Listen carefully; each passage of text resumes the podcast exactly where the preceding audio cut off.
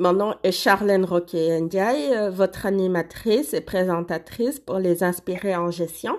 Aujourd'hui, nous avons comme invité Ndiallo Ao, la grande Mamie Kaya. Mamie Kaya ou Ndiallo Ao, bonjour. Bonjour Charlène. Comment ça va ce matin? Ça va bien? Merci d'être parmi nous, Ndiallo. Alors, euh, on va rentrer dans le vif du sujet en vous demandant de vous décrire qui êtes-vous, Ndiallo Moi, je suis Ndiallo Aoubadji, sénégalaise. Euh, je me présente comme une Africaine. Donc voilà, citoyenne du monde, euh, c'est ça. Euh, je suis consultante en stratégie d'affaires avec mon cabinet Jonen Conseil en Management et je suis la fondatrice du groupe Mami Kayar. Euh, voilà, c'est c'est ça. Si je dois me présenter très très rapidement, c'est ça. Une femme d'affaires un bénévole engagé, fortement impliqué dans la communauté africaine québécoise, une personne vraiment inclusive, donc, inclusive, donc euh, voilà. Intéressant, vous avez comme un parcours très fourni et vous faites beaucoup d'affaires. Et comme vous dites, vous êtes une femme d'affaires et je vous ai déjà entendu vous dire, nous dire que vous êtes une multi-entrepreneur. Qu'est-ce que ça veut dire, multi-entrepreneur? Multi-entrepreneur, c'est très simple. Euh, voilà, moi, à la base, je suis euh, une professionnelle en finance de marché et dans les nouvelles technologies de l'information. Euh, j'ai lancé mon cabinet en conseil en management avec mon mari en 2011 et j'ai lancé de nouveau le groupe Mamikaya pour les produits naturels pour l'empowerment des femmes, euh, amener ici le baobab, l'hibiscus, le moringa, les huiles précieuses d'Afrique. Donc, une entrepreneur multi, euh, multi, euh, multi-activité. C'est simplement prendre des initiatives, essayer de les manager, de les développer. C'est ça de toute façon, dans ce monde actuel qu'on est, euh, je pense que tout le monde est multi-entrepreneur euh, à l'heure actuelle parce que on se limite simplement pas d'être un professionnel. On veut simplement toucher sur autre chose pour pouvoir euh, enrober d'autres personnes qui, qui devraient qu'on devrait soutenir en fait. Le fait d'être multi-entrepreneur, euh, c'est pas juste, euh, c'est l'aspect social qu'on va aller toucher plutôt que, que euh, qu'autre chose. Avoir de l'impact sur les gens, les, impacter, les influencer pour qu'ils fassent pareil. En fait, c'est ça l'objectif d'être multi-entrepreneur ou multi tâche ou euh, comme vous voulez le définir. Hein. C'est très intéressant. Donc, euh, si, vous, si j'ai bien compris, vous avez un cabinet en management et en même temps, vous faites la promotion de produits naturels africains euh, à travers le monde, notamment au Canada. Le, le Québec en, en, pour être plus précis, dans le but d'inspirer les gens et vous faites de l'entrepreneuriat social. Euh, avant d'aller plus loin, euh, j'aimerais que vous nous définissiez un tout petit peu c'est quoi un entrepreneur social? Ok, un entrepreneur social, c'est vraiment, c'est ce que j'ai un tout petit peu abordé. Un entrepreneur social, c'est que vous, vous agissez sur des domaines d'activité où vous pouvez toucher plus de monde. Je vous je donne un exemple en étant consultant dans les nouvelles technologies de l'information, par exemple, vous pouvez gagner énormément d'argent, mais vous n'impactez personne. Vous avez votre salaire, vous pouvez aider quelqu'un, peut-être de l'argent ou pas, mais en entrepreneur, en, en entrepreneuriat social, Euh, par exemple, si je fais mon baobab, moi, l'objectif, c'est même plus que de promouvoir, c'est de démocratiser nos produits ici au Canada ou ailleurs. Je vous explique. Quand j'ai commencé Mamikaya, je dis tout le temps que ici notre frère Djemé est la première personne à avoir une boutique et, euh, euh, et, commercialiser les produits. Moi, quand je suis arrivée avec Mamikaya, j'ai labellisé, j'ai fait la promotion, j'ai inspiré d'autres femmes qui ont créé des marques. Donc, c'est ça ce que j'appelle démocratiser.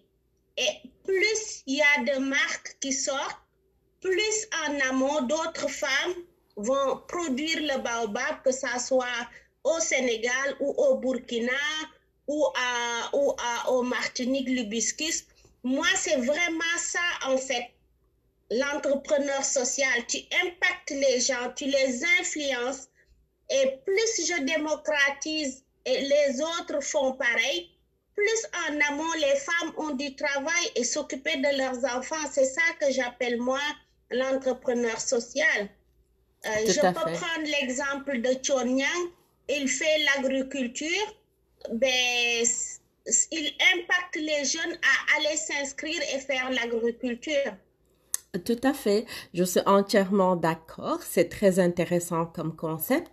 Et aussi euh, j'apprécie que vous fassiez, que vous fassiez allusion aux précurseurs, euh, en l'occurrence Afrolec avec Ndiémé.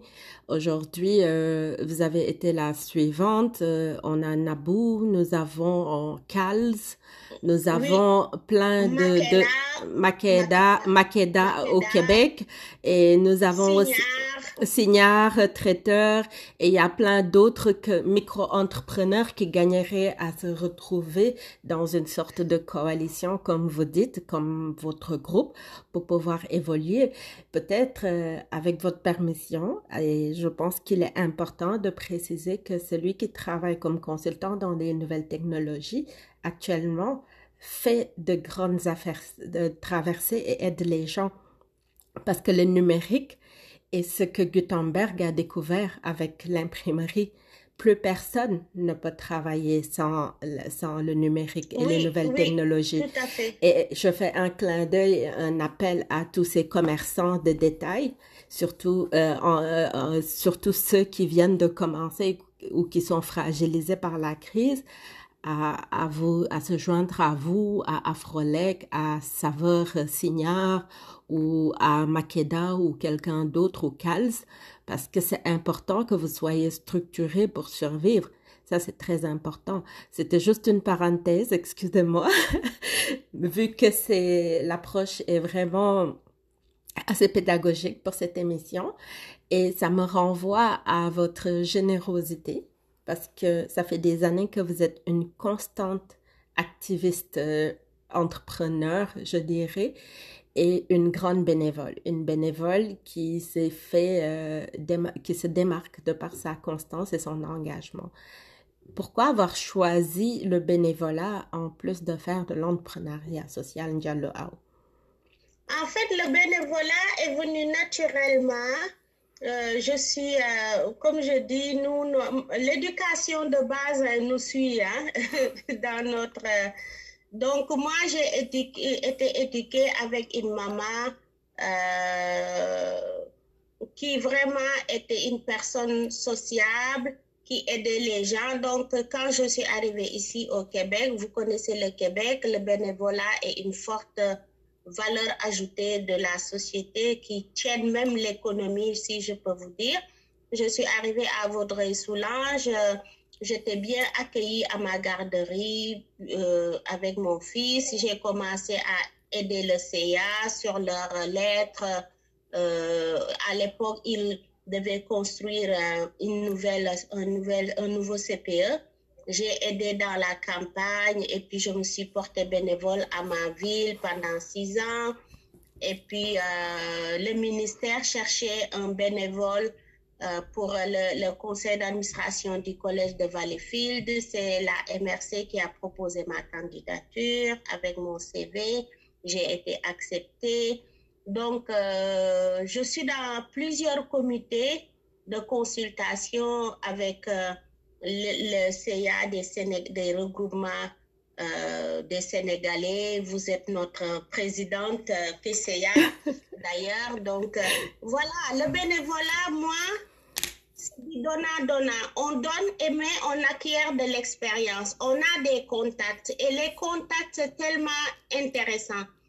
Le, je prends juste l'exemple du CIA au collège de Valleyfield. Je fais partie du, plan, du, comité plan stratégique. Donc, et puis en 2020, j'ai eu euh, été lauréate à hommage aux femmes. Et puis vraiment, le summum, euh, novembre 2000, euh, oui, 2020, j'étais euh, finaliste au, prix Réseau des femmes d'affaires du Québec. Le réseau des femmes d'affaires du catégorie quand même très noble, comme je dis, bénévole fortement engagé.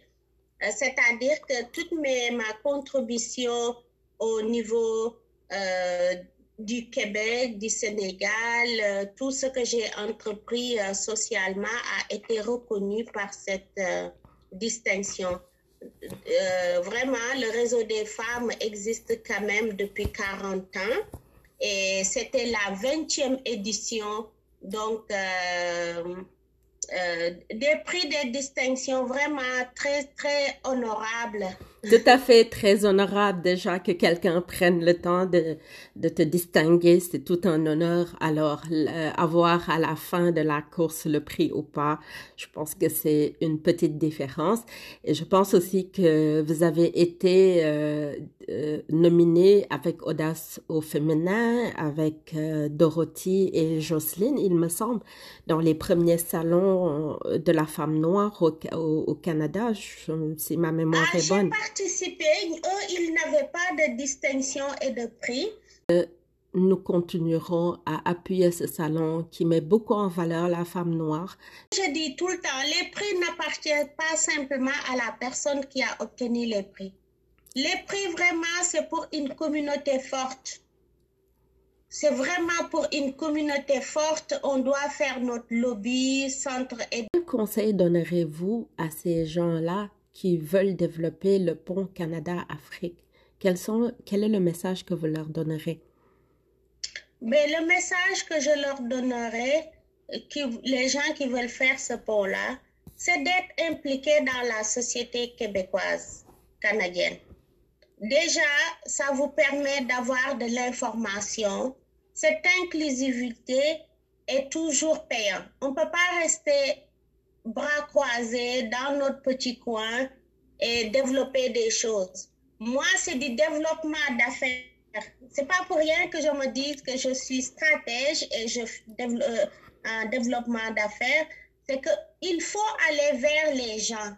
Et accepter à l'incubateur euh, entreprise HEC qui est vraiment un incubateur de renommée euh, mondiale. Je l'ai déjà postulé en 2017 et je n'étais pas prise parce qu'il considérait que mon projet était bien ficelé, que j'étais capable de le mener euh, euh, toute, toute seule. Mais je suis retournée repostuler parce que, en fait, c'est ça. Tu as toujours besoin d'aide, tu as toujours besoin d'un coup de pouce pour faire ces ponts et ces liens. Effectivement, c'est bien de me souligner ça, je l'avais complètement oublié. C'est des projets d'envergure, des projets extrêmement intéressants. Euh, donc, euh, pour faire ce pont-là, il faut vraiment aller vers les gens. Merci beaucoup, Ndiallo House, ce qui fait que vous venez de clôturer la première partie des inspirés en gestion. Et je vous rappelle que notre invitée Ndiallo Aobadji, elle est cofondatrice euh, du cabinet Jonen, puis aussi euh, fondatrice du groupe Mami Kaya, le meilleur de la nature. Et dans quelques instants, nous allons nous retrouver pour la Minute Éclair. Dans les inspirés en gestion, nous passons à la deuxième partie de l'émission qui est un tout petit peu la minute éclair. Durant la minute éclair, Diallo, tu vas nous livrer un tout petit peu ton message euh, par rapport à au monde de l'entrepreneuriat social, quel conseil tu donnerais aux entrepreneurs euh, qui sont dans l'entrepreneuriat social, les jeunes qui s'engager et toutes les parties prenantes. Donc, vous avez 60 secondes pour y aller. C'est à vous. Donc, moi, le conseil que je donne aux jeunes, c'est vraiment de faire du développement personnel. OK? Le développement personnel n'est jamais assez. Je vous donne moi l'exemple concret que je suis en train de faire avec Entreprise et l'école d'entrepreneuriat de Beauce qui est la première école en entrepreneuriat où je suis retournée voir moi-même pour mon développement personnel pour mieux accompagner ces entrepreneurs.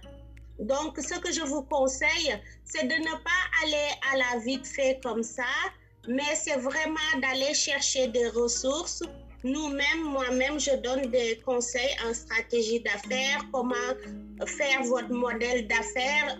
Avoir un modèle d'affaires bien ficelé avant de commencer votre euh, initiative en entrepreneuriat est vraiment fondamental. Donc, c'est ce conseil que je vous donne. Euh, vous avez des ressources, mais euh, la stratégie d'affaires est moteur vraiment de votre réussite en entrepreneuriat. Donc, négligez pas cette partie. Euh, c'est juste ce que j'avais à dire. De, de l'émission Les Inspirés en gestion, c'était la minute éclair. Nous nous retrouvons après la pause musicale pour le tac au tac.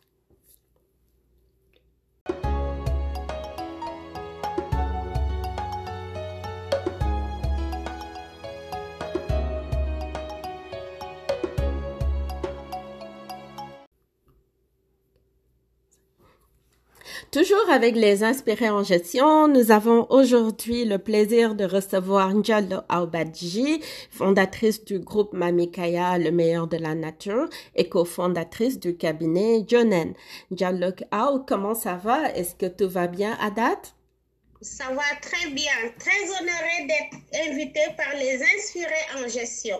Tous les plaisirs est pour nous. Je parle au nom de, toutes les, de toute l'équipe et les partenaires. Merci d'être là parce que je sais que vous êtes très, très chargé. Votre agenda est très chargé. Alors, euh, nous allons finir en beauté avec le tac tac. Est-ce que vous savez c'est quoi le tac tac? Est-ce que vous aviez l'habitude d'écouter l'ancienne version de l'émission? Là, je, J'attends les questions avec impatience. Très bien, c'est parti. 3, 2, 1, 0. Quel est votre produit fétiche, Ndialo Ou votre recette fétiche pour avoir la ah, forme? Par rapport à la? Pour avoir la pêche, la forme. Ah, pour avoir la pêche, c'est très simple. Moi, mon baobab, mon hibiscus, moringa, mélanger les trois ou les deux ou un simplement avec... Euh, du gingembre, euh, c'est vraiment ça. Oh, intéressant. ouais, c'est ça me donne de la pêche. Parce que c'est de super aliments. Si vous, les, si vous les mettez ensemble, ça doit être explosif. Êtes-vous plus productive euh, le matin ou le soir? Ah, moi, je suis plus productive le soir. D'accord. Donc, vous êtes une couche tard. Quel est votre péché mignon, Diallo? Péché mignon, ça veut dire? Euh, quelle est la petite gâterie que vous aimez vous offrir en secret? la petite gâterie en secret, oh là là. Tic-tac, tic-tac, tic-tac, tic-tac. Ah, mais j'aime bien le foie gras. Le foie gras. Mmh. Madame a des goûts de luxe. Choisissez. Pas, pas, vraiment, je suis quand même une Française. Donc, euh, c'est pas la peine de vous demander êtes-vous frite ou poutine? Sérieusement, j'ai jamais acheté la poutine. Point, point, point, point, ça va pas bien. que lisez-vous durant votre temps perdu pour vous détendre ou vous instruire?